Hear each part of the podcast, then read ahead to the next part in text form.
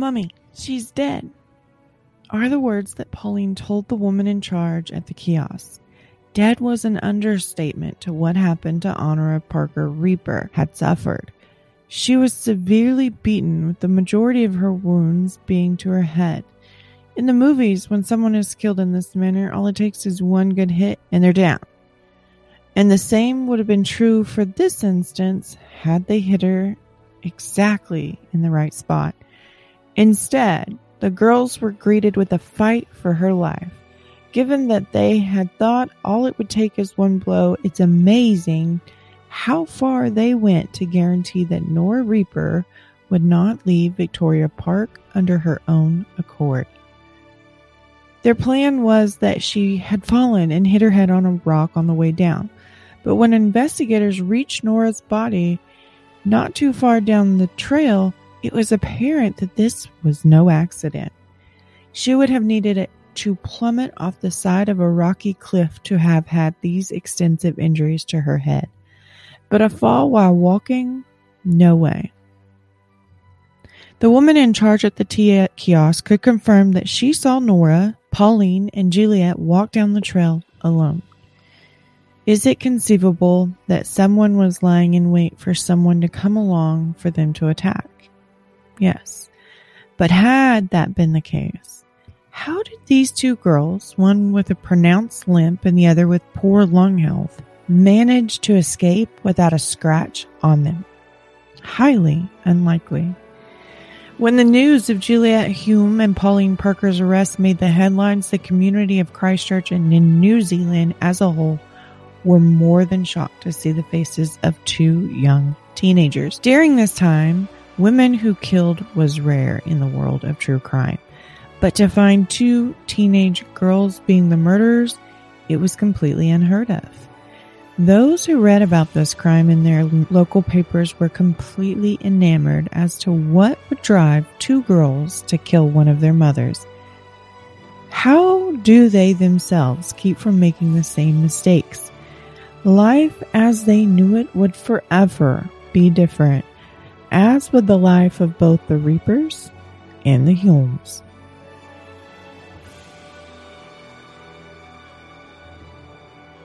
Welcome to the True Crime Librarian. I'm your librarian and host, Ashley. Tonight, we close out the case that one best selling author would rather remain in her past. Julia and Pauline's friendship, according to both girls, was nothing more than these two being best friends that wanted to be inseparable. And that desire to have one another in their lives at a constant led to the two killing Honora Parker in an effort to hold on to one another. What neither girl realized is that the plan that they had conjured up was anything but foolproof. And once the investigators saw through it, the murder turned into one of the most infamous cases to shake New Zealand to date. Tonight, we reveal that plan and what happens to the girls once their time is served.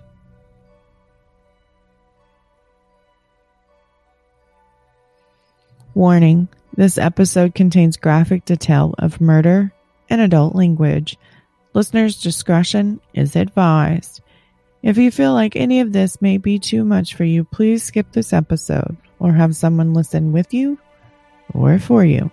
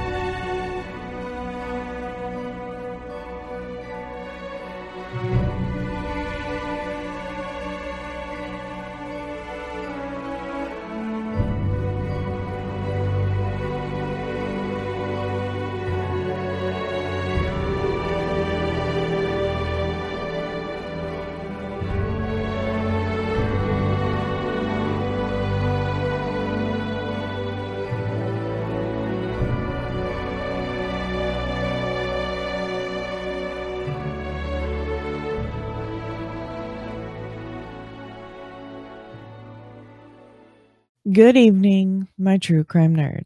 I have just a little bit to get to tonight before we get started. If you are following TTCL on social media or through the YouTube community on TTCL's channel, you know that I have made the decision to scale back some on the show. I want to be perfectly clear. I'm not stopping TTCL for good as of right now but I am going to break that two year standard of uploading a episode every week. I put a roughly 120 plus hours into one single series here with research and hours of formatting each episode in that series. If the series exceeds three weeks, those hours increased astronomically. I love researching and learning everything I can find out in order to leave you with no question unanswered, no stone unturned. Many of you know that my health has been a bit of a hiccup with my diagnosis of rheumatoid arthritis. This can be exacerbated by the littlest thing, not to mention, I'm still a mother and a wife. So, going forward, I will bring you true crime, but I will not do it with deadlines looming overhead. So, bear with me during this time and stick with me on social media to get the latest updates. I'm not going to sit here and make any promises other than the show is not over. Thank you all for everything that you've given me in the last two years. Thank you for your support going forward from this moment. And I cannot wait to see what the future has in hold for all of us. Enough of all this heaviness. Let's get to what you came here for the true crime. All right. Last week, we caught a glimpse of Pauline and her life once she was unable to spend every waking moment with Juliet. Not to say one or the other is more to blame, but Pauline had an opportunity to venture out and have relationships beyond Juliet. But the moment the opportunity to continue their friendship presented itself, she was right back into the thick of it. And both sets of parents were slowly starting to question the unhealthiness of this relationship and they were trying to encourage each girl to live a life without one another. Tonight, these parents' intervention drove the girls to make one deadly decision. On or around the time of July 2nd, 1953, Andrew Bill Perry moved to Christchurch, New Zealand, and some say that Bill and Hilda knew one another before him coming to the island. No matter how these two met or where their love affair started, Around Christmas of 53, Hilda asked her housekeeper and her family, who she insisted lived with the Hulmes, to move out so that Bill could move into their um, living space. One day, as the housekeeper was shaking out her duster, she witnessed Bill and Hilda in the, they call it the garden, the yard, kissing one another. Bill had been pr- married prior to the move, but he and his wife divorced and he took off to the island for some work. Bill had friends and colleagues try to talk him out of moving into the Hulme home, all aware of his relationship with Hilda. However, he didn't care. The thought was if he moved into the Hulme home and the affair with Hilda continued, it wouldn't take long before Juliet and her brother caught on to the two, making the secret a very public one. As Hilda and her affair were ramping up, so was the girls' relationship. And now that Juliet was home and the two were spending every moment they could together, this means that Pauline's interest in the exporter was starting to take a back seat regardless of how she actually felt about him. Pauline's mother was starting to take away letting Pauline go to the Hulme home. That was one thing she used for discipline because it was the one and only thing that her daughter seemed to care about the most. And with each visit that she took away from Pauline, the hatred grew more and more. But neither Pauline nor Juliet were going to let that stand in their way of talking with one another. So if they couldn't see each other in person, the two would call each other, and it was often. According to Pauline, Juliet was becoming more and more concerned with how strict Pauline's mother was becoming. So, you know, the more you correct a child, especially in their teenage years, the more they begin to resent you for being too hard on them. Pauline was definitely agreeing with Juliet on how she was viewing Nora and how she was keeping them from one another. There was no doubt that there needed to be convincing of either party. The more these two bonded over their distaste for Nora and their and her choice to discipline, the more Pauline began to pull away from the young man and eventually her her horse that she loved so much to have. Juliet apparently lost interest in her own horse after she came home from the sanatorium, but Pauline was still working hard to care for hers. But into the summer of 1954, which, for those of you who are not aware, that would be around the month of February. Um, if you're in the States, their seasons are opposite of ours. So they were in the summer months in February of 54 when Pauline began to let go of that life she developed while Juliet was away. First to go was the boy. The relationship between the two began to fizzle out at the end of 53, beginning of 54. Pauline finally severed the ties with this boy in February when she left him a letter and all of the books he had lent to her. Next to go was her very beloved horse. Come March of 1954, Pauline was looking to sell the animal, no longer interested in carrying or riding him. Both girls were spending more and more time together, despite the fact that Juliet didn't return to school, and, and, the overuse of Nora and her disciplined strategy of taking their time together away. It was, it was amazing how much time they did get to actually spend together. Because this is beyond, um, what you did as a as a teenager with your best friend kind of thing these two literally were joined at the hip. And by this point, the girls were looking at ways to earn money and head off to Hollywood to introduce themselves to James Mason, an actor that the two had decided was one of two gods for them, the other god being Guy Rolfe. They would regard Rolfe as his and Mason as him when speaking about the two to one another in front of somebody else. The girls were eager to get to Hollywood and start working and help make some of these great movies that both of these actors have starred in, to write books that the public would swoon over. They were there to just get famous and they didn't care what it took to get there. But both realized it was going to actually take money for them to get to the United States. They would have to pay for the passage, they would have to pay for a way to live. They weren't stupid. So, on one of the evenings that the two girls spent together alone in Ilam or the Hulme home, they declared a day as He's Day to celebrate Mason. And the two dressed up in Hilda's ball gowns and they toasted the actors. During this time, they became quite giggly and just had, you know, what if scenarios that they would talk about. And one of them that came up was prostitution. It was what do prostitutes have to do, how much they made, and if the two girls were to be a prostitute, what would they actually charge? And after the joking matter turned very serious, the girls decided that they would become prostitutes in order to fund their travel to America. Both of these girls were young, school age, with dreams that most people would label unattainable, and they were beginning to look at crime as being the best way to raise their, their funds.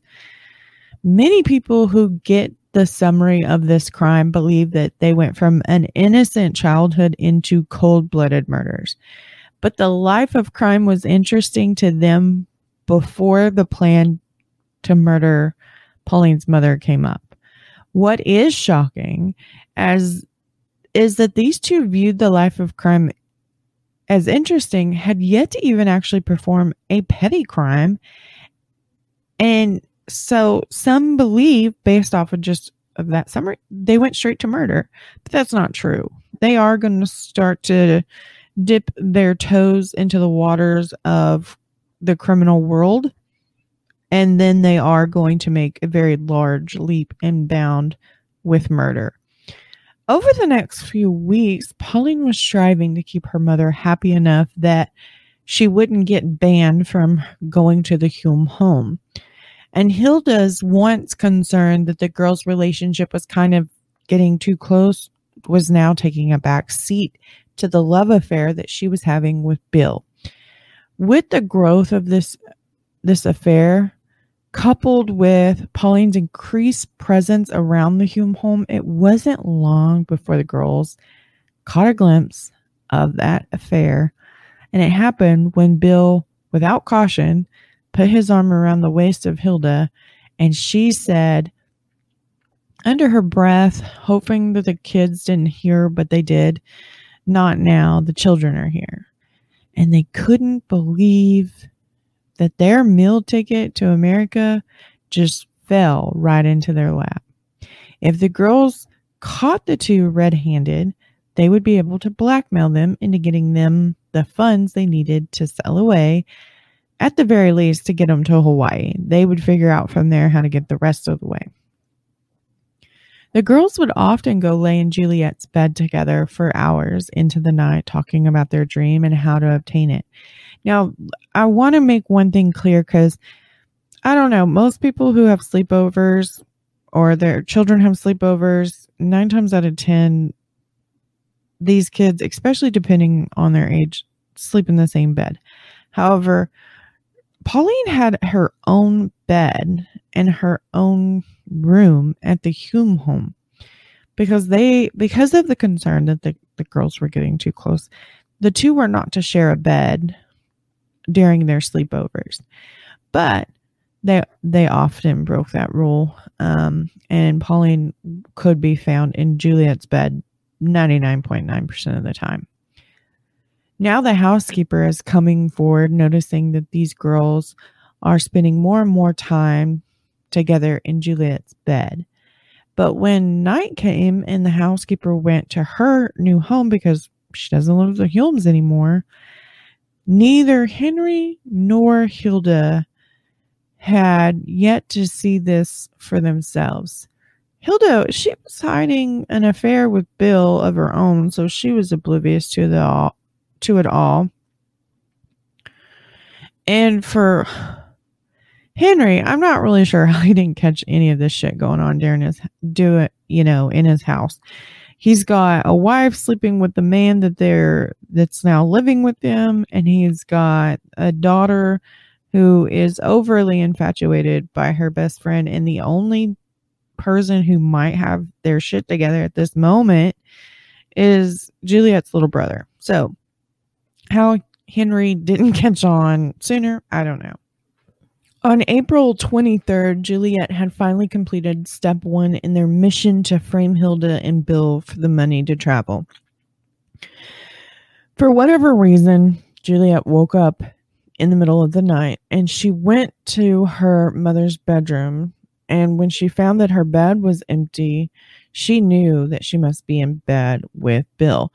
So Juliet made her way down to Bill's room and she listened and waited outside the door for a mo- for a moment. She could hear voices coming from the room, but she needed to listen to make sure that the voice one of the voices she was hearing was her mother's, and it was. So once she was pretty sure that her mother was in there, she swung that door open, flipped the lights on, and she caught Hilda and Bill in bed together and they were having tea. Juliet and Pauline's intentions of blackmail were revealed that night when Juliet caught Hilda and Bill in bed together. Even though it's reported later that Henry might have been aware of the affair and these three were just going to live as a threesome kind of thing for the time being in, in lieu of divorcing. I don't know. I don't know if that's true. I don't know. But when it comes to the the plot to blackmail, it makes sense why it doesn't go any further than Juliet catching Bill and Hilda in bed together. Now, Juliet does claim that Bill gave her a hundred pounds to help pay for passage to America, but he adamantly claims that this did not happen. He didn't give her anything. And when Hilda revealed her affair to a dear friend, her she started to see her friends pull away, but before they pulled completely away, Hilda was t- able to talk to one of them and tell them how she was concerned that Juliet had caught them in bed together, claiming there would be serious trouble with her daughter knowing about the an affair. So, it, you know, if the rumors are true and Henry knew, I wouldn't see why Hilda would be so concerned. So it doesn't to me it doesn't sound like Henry knew anything. He he sounded he sounds like he's pretty oblivious to it all.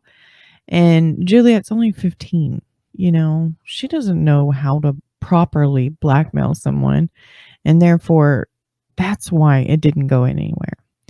Shortly after Juliet caught her mother in an affair, Henry sat down Juliet and Pauline and informed them that not only were he and Hilda going to divorce, but that they would be traveling to South Africa, Italy, who knows, other places as a result to it. So that the girls' travels to America, although ambition, were just simply not going to happen. And this was a shock to both of the girls, but it also meant that Juliet and Pauline may never see each other again. And if they didn't figure something out fast,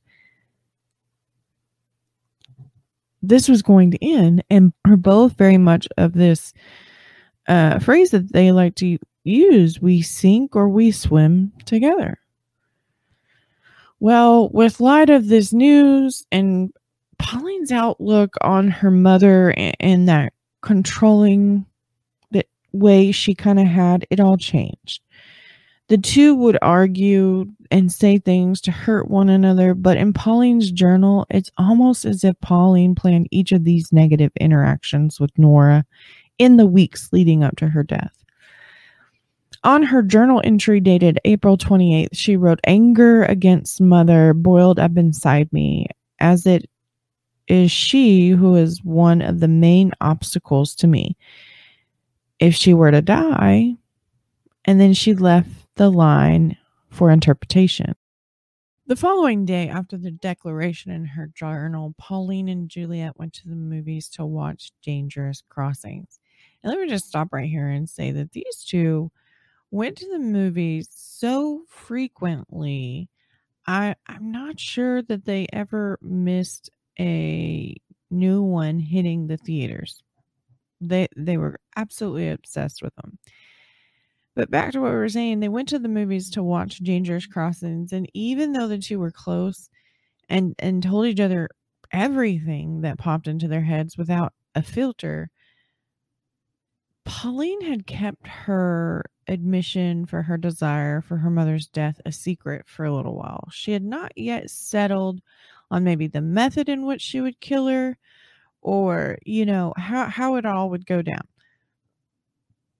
What she did know is that she didn't want to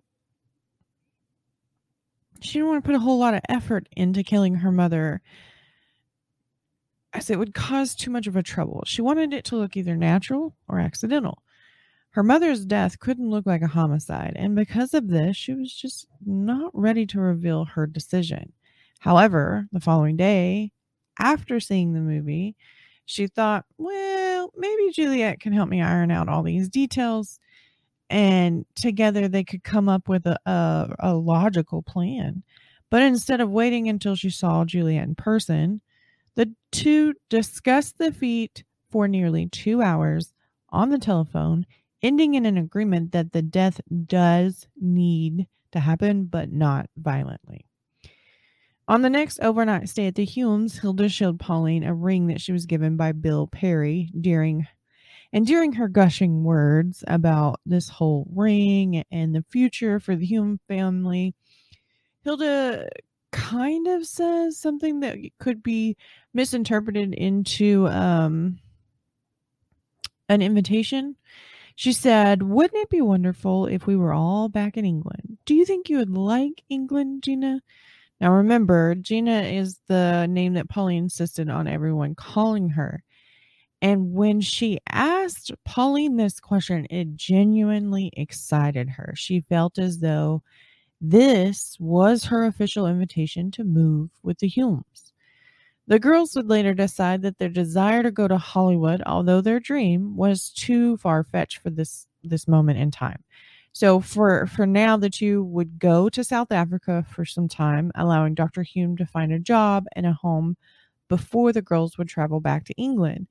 The rationale was that both of their favorite actors, him and his, were both English. So at some point, surely they would come home to visit England, making the move the most logical for the time being because even in England, they could still run into these two two actors.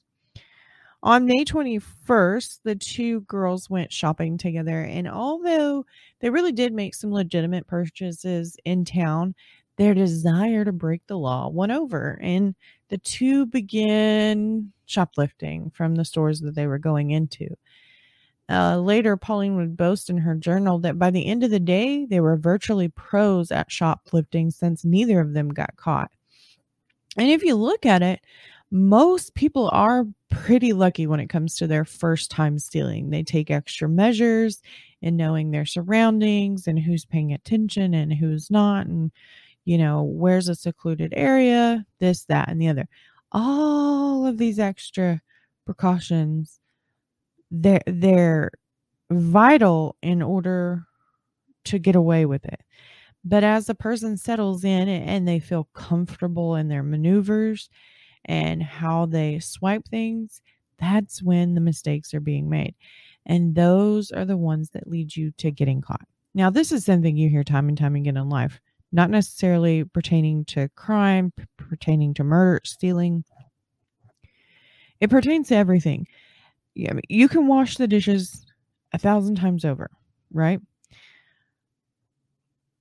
But eventually, there will be a dish that gets past you that's dirty, even though in your mind you you know you cleaned it, right?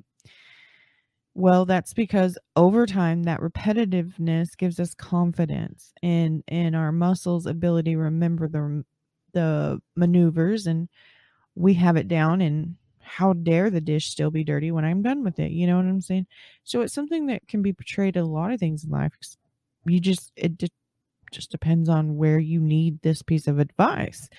But that is why I think that they were very successful in, in shoplifting that day is because it was their first time.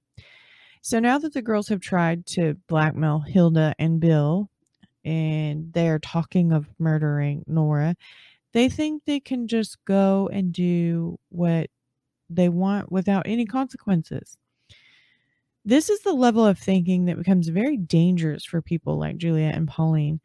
That feeling of being untouchable is a dangerous one in the minds of the wrong people. Dr. Hulme decided his previous plans of leaving the university were just not going to work out as well as he'd hoped. So he wrote and requested to move up his resignation to July of 1954. This meant that Juliet would be going to live with a relative in Johannesburg in South Africa. Juliet went to Bill ask, asking him about what the price of airfare would be from New Zealand to South Africa. And he told her, you know, he figured it would cost somewhere in the neighborhood of 150 pounds. This was great news. The two girls had already saved nearly a 100 pounds. So the last 50 should be easy enough to get. On Pauline's 16th birthday, May 26th of 1954, she decided that she was going to steal that last 50 pounds that they needed in order to pay for her plane ticket.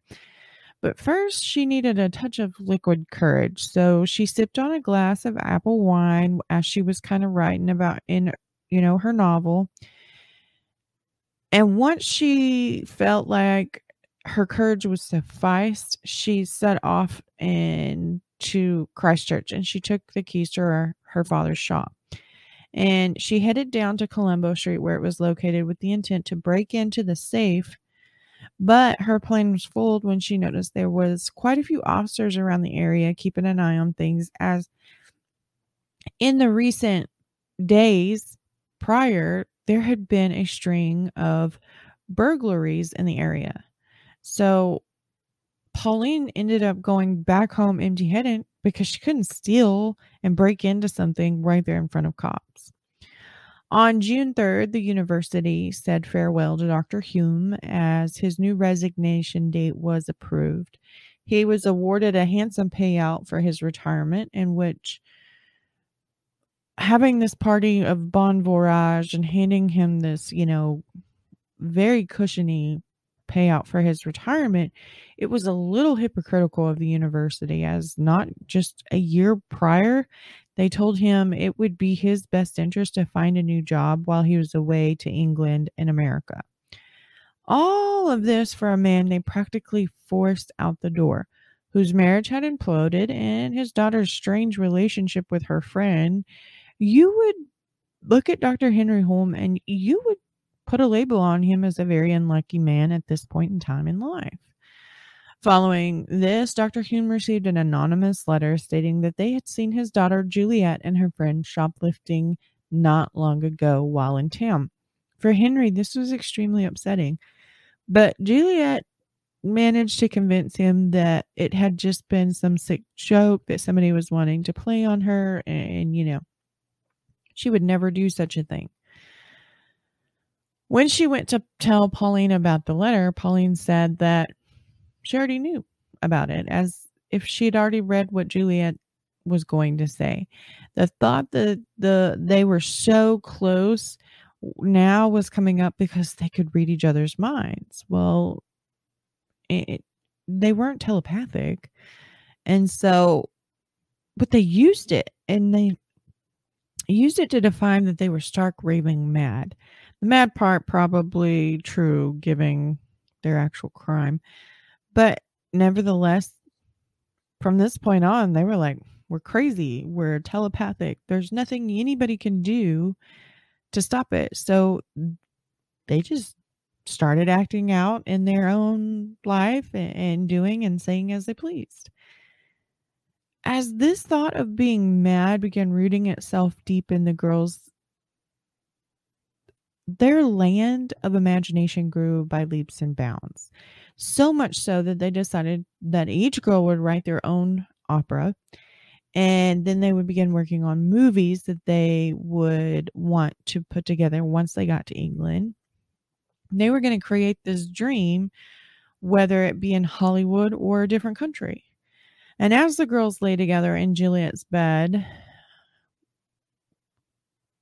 they decided to start this list of saints. So I told you that they had gods, and they were two actors, him and his, uh, Rolfe and Mason. But now they're starting to put together this list of people, these list of saints, and that ha- if ever given the power, these are the people that would survive The longer their mad state grew, the longer this list grew. Noticeably missing, however, were both girls' parents. In June of 1954, Pauline visited the Hulmes for an entire week. And each day that week, there was a different topic that the girls would harp on, and that would be the only thing they would do that day. And their bond to one another had wound itself so tight it was virtually on its way of snapping. The last day of Pauline's stay was the day they began planning how to put Pauline's plan of killing her mother into action. Following the Riepers picking their daughter up from the Hulme home, that she was, they noticed that she was far brighter than she was in the days leading up to this day. They say that she sat with family in front of the fire. She was working on her opera and and everyone was getting along. What the Riepers didn't know is that their life was on the verge of changing completely and their daughter would be one to blame. Pauline knew that the time had come to kill her mother. Nora's ill humor, her nagging, her stupidity, her small mindedness, all of this, Pauline had reached her tolerance level for it all. So Pauline began listing her tr- transgressions one by one, starting with her mother's plan that drove a wedge between Pauline and the border that she fell in love with. And from there, each one that she ticked off was only just one step closer to the fate. Nora's nagging seemed to rise to the level of daily occurrences. Um, we had talked in the last episode about Pauline and her bulimia. And it was becoming to the point that Nora was demanding that Pauline put weight on. She had had it with her daughter's shrinking frame if she was a good person, then she would eat like she's supposed to. She would put weight on. And, and you know, if if you would just do this for mummy, then you might can just go see that boy that you know you you wanted to see and I wouldn't let you see. However, if you refuse, well then um you can't go over to Juliet's and hang out. And she did this until her daughter bent to her own will. At the Hulme home, Juliet's parents began noticing how her body would respond to Pauline leaving. Following one of their overnight stays and, and Pauline going home, Juliet would become very ill to the point that she wouldn't get out of bed for days on end. When she did finally get out of bed, she demanded 100% of her mother's attention at all times. It was as if Juliet was starting to develop an allergy to Pauline's absence. If you looked at this relationship from the beginning and the two very different lives that these girls led, many would say that Pauline's desire to keep Juliet close was far more rooted than that of Juliet's. Pauline benefited greatly from her friendship with Juliet, and with that, these and with the two using the Hulme home more than the Riepers, Pauline was starting to get a taste of their lifestyle versus her own, and she loved it. However, the tables turned. Following Juliet's release from the sanatorium, she began to depend on the company of Pauline as much, if not more, than Pauline herself. This combination of desire is where this friendship crosses the line for everybody involved. But neither family realized the harm that came from tolerating their desire to not be separated. They missed the very brightly lit large red flags that were coming their way.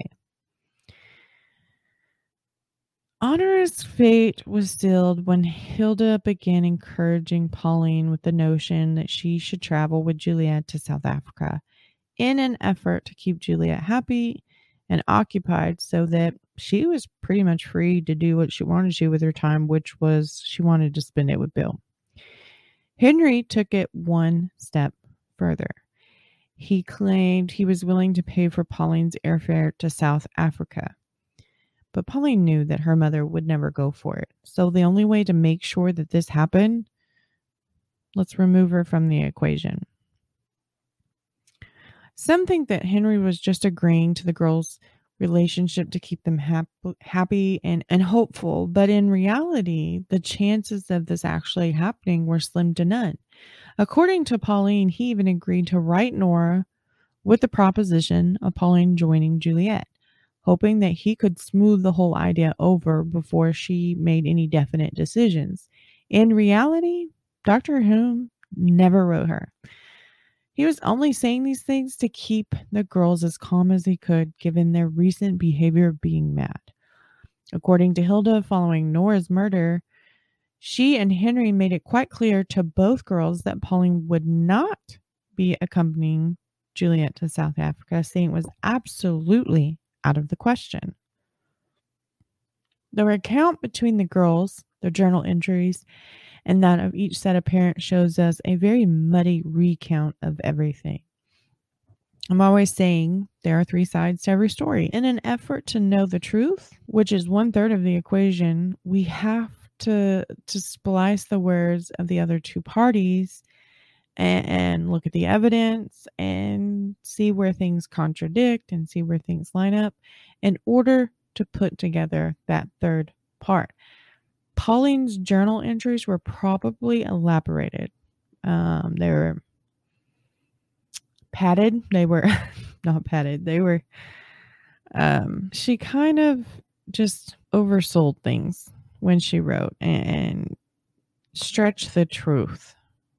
I, I would say more fre- more frequently than she actually did tell the truth.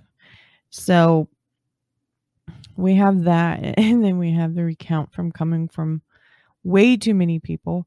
So it's really hard to kind of get a, a clear picture on this friendship and its intentions. However, at this point, what we do know to be true is Honora died. Well, with the plan of killing Honora in full effect and the fast approaching deadline, the girls decided Nora's death should most definitely be an accident and that it needed to happen rather quickly so that Pauline could leave with Juliet and Henry um, when they set sail. So on June 19th of 1954, there was the final nail hammered into Nora's coffin. The process that Pauline could have been in at this time, she needed to obtain, okay, so she had to have a passport in order to make the trip from New Zealand to South Africa legally.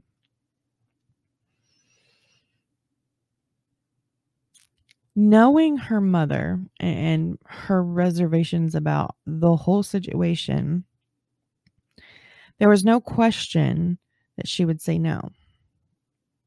And now there was no question how to bypass her and go to her father for the decision, which she was more confident that her father would give it to her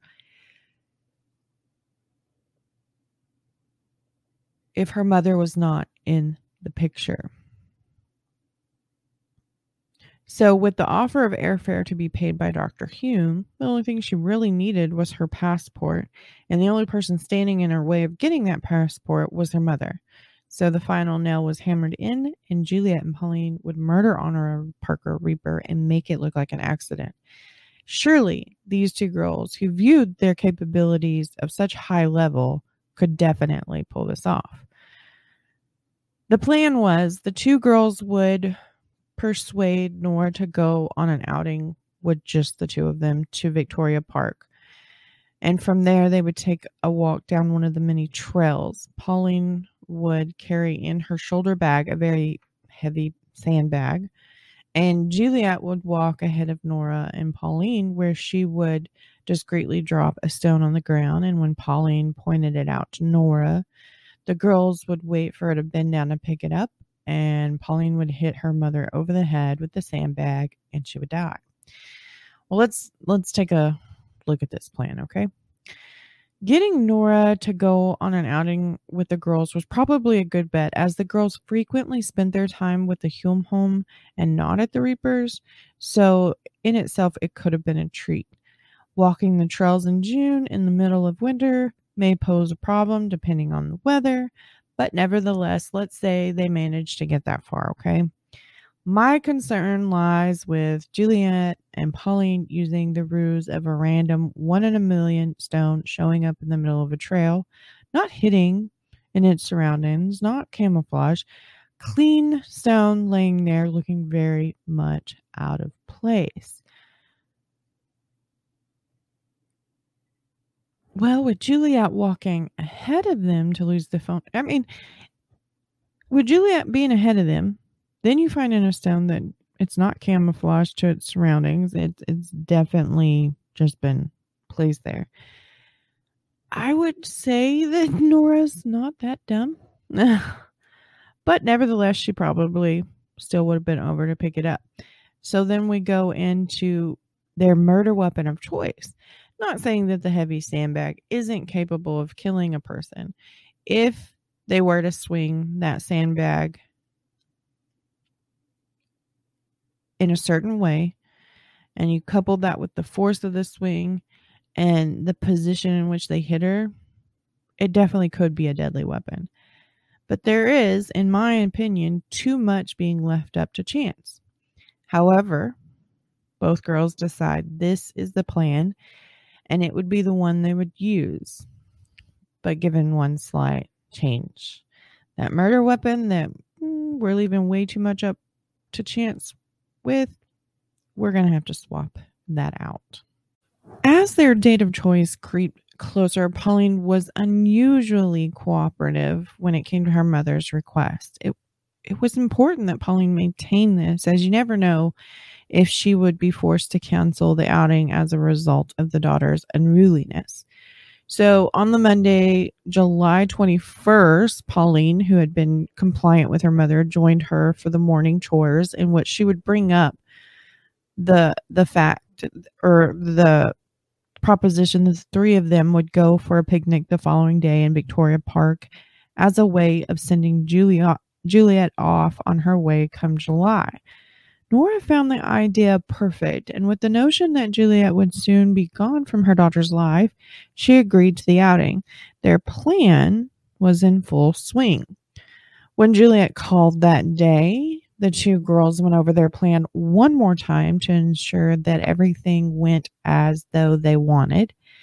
It's during this phone call that the two would decide to use a brick instead of a sandbag. One blow with a harder, heavier object should surely do the trick. Then, when they ran for help, they could say that Nora had slipped and fallen on the trail, hitting her head on a rock on the way down. Juliet would bring the stocking to put the brick in for them to swing, and she removed the stone, the gem that she's going to drop, from one of the old brooches. Their plan was perfect in their eyes. Juliet told her mother that she had been invited to go to Victoria Park with Miss Rieper and Pauline the following day, and Hilda was all too pleased to allow her daughter to go.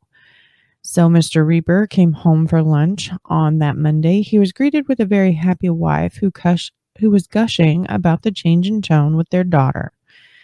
Things were looking up with Juliet's departure just a week or so away. They were hopeful that their once darling child was returning to them now that Juliet would no longer be in the picture. Pauline went to bed early that night, writing in her journal that she felt very keyed up as though she had been planning a surprise party. Her mother had fallen for each lie and ha- happy moment that Pauline gave her that day. And in Pauline's eyes, she was a fool. She did finish with the next time she wrote in the journal, Nora would be gone, and Pauline and Juliet would be free to leave New Zealand together, beginning their life they've been dreaming of. On June 22nd, 1954, Pauline couldn't help herself. When she woke up, she wrote one last time in her journal prior to her mother's death about her excitement for the day of the happy event, is what she called it.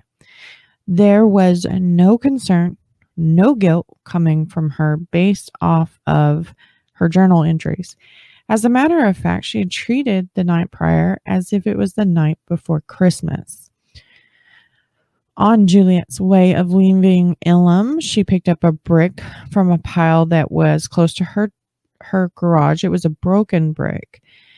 Um, and when Hilda was asked to kind of describe what Juliet was like that morning after the murder, Hilda and Bill both described Juliet as happy and calm about the day she had planned ahead of herself. Dr. Henry dropped his daughter off at the center of town for her to do a touch of shopping before uh, heading over to the Riepers for lunch. Once at the Rieper home, Juliet and Pauline went up to her bedroom, where they would unwrap the brick from the paper that Juliet had, had wrapped it up in to carry in her shoulder bag. They dropped it into Pauline's old school stocking, tying it at a knot around the ankle to keep the brick from moving around as it slung in the stocking. and they put the brick in, inside of Pauline's shoulder bag. The Riepers and Juliet, they all enjoyed a nice lunch together, and the girls were again unusually happy. Then Nora, Pauline, and Juliet traveled to Victoria Park where they would stop at the tea kiosk to enjoy some buns and cakes and soda and tea. Mrs. Rieper chatted with the woman in charge, and the girls were almost too quiet. But nevertheless, there was no telltale signs that they were up to anything given anything, even with Pauline's weighted down shoulder bag. Once their tea time was over, the three began walking down a zigzag track into Victoria Park, but only after about a quarter mile down into where the foliage grew denser and the ground grew muddier, Nora decided she was not going to go any further. The girls walked along a little bit more, probably discussing what to do next now that she wasn't willing to go any further before they turned around and the three of them began walking back. And this time they walked back in the way they planned. Juliet walked in front of Pauline and Nora where she was able to drop the stone. She then called out for Pauline and Nora to come look and see what she had just found.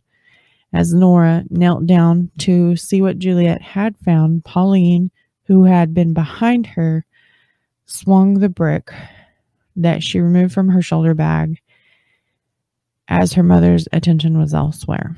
Her swing was hard and it drove the brick into her mother's skull. As anyone else would have done, Nora yelled out and she covered her head with her hands where the brick had just hit her. Pauline swung again and again.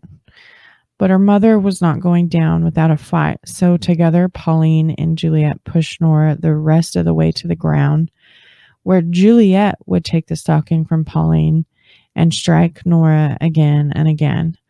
Blood sprayed everywhere, as head wounds tend to be extremely bloody, giving their vascular anatomy in the skull. Nora would outlast the stocking. The brick would fall free from that and roll off.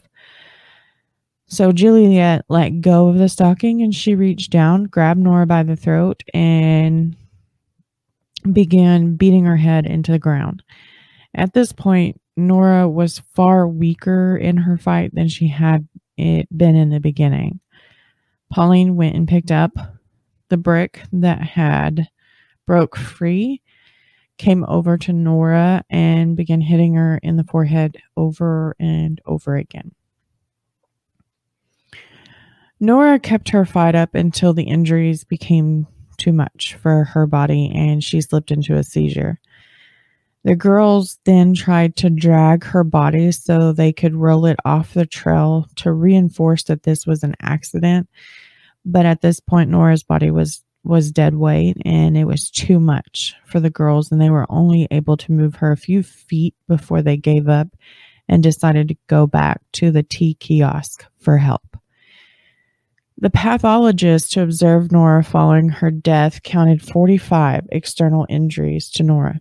24 were lacerations to the head and face, some of which hit the victim so hard that they damaged the bone below. Nora had extensive fractures to her skull, several of them serious enough to cause Nora to go unconscious. 20 to 30 of these injuries were strictly from the brick itself.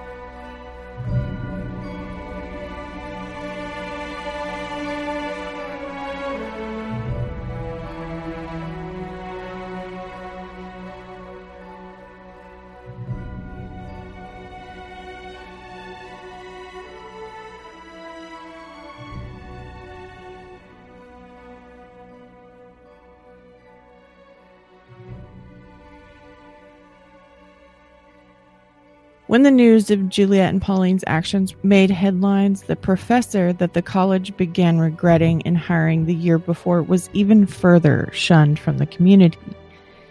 He would take his son and return to England, sure that his daughter would be convicted of the crime, even though there was talk of the two being insane. Bert, even though he was grieving for the loss of his wife, made sure to organize legal counsel for his daughter. The very one to take this beautiful wife away from him. Had the girl's insanity pleas been accepted by the courts, it is by law, even to this day, that they would have remained indefinitely within the mental institution. However, due to the age of the girls, if found guilty, they would be sentenced to imprisonment pending Her Majesty's pleasure, meaning until authorities decide to release them. In order to keep this crime from taking the future away from each girl, the courts rejected their pleas of insanity, and this is the best outcome any of them could have asked for. On August 23rd of 1954, Juliet and Pauline stood inside of a courtroom as the details of their life and crime came to light to all of those who attended.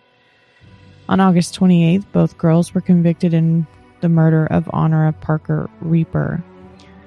August 30th, 1954, both girls were sentenced to be detained at Her Majesty's pleasure. In November of 1959, both girls were released from prison. Pauline would serve six further months on parole. Juliet was free to leave the island and she began a new life in Sydney, Australia. Pauline needed to show residencies and work to the court for the following six months.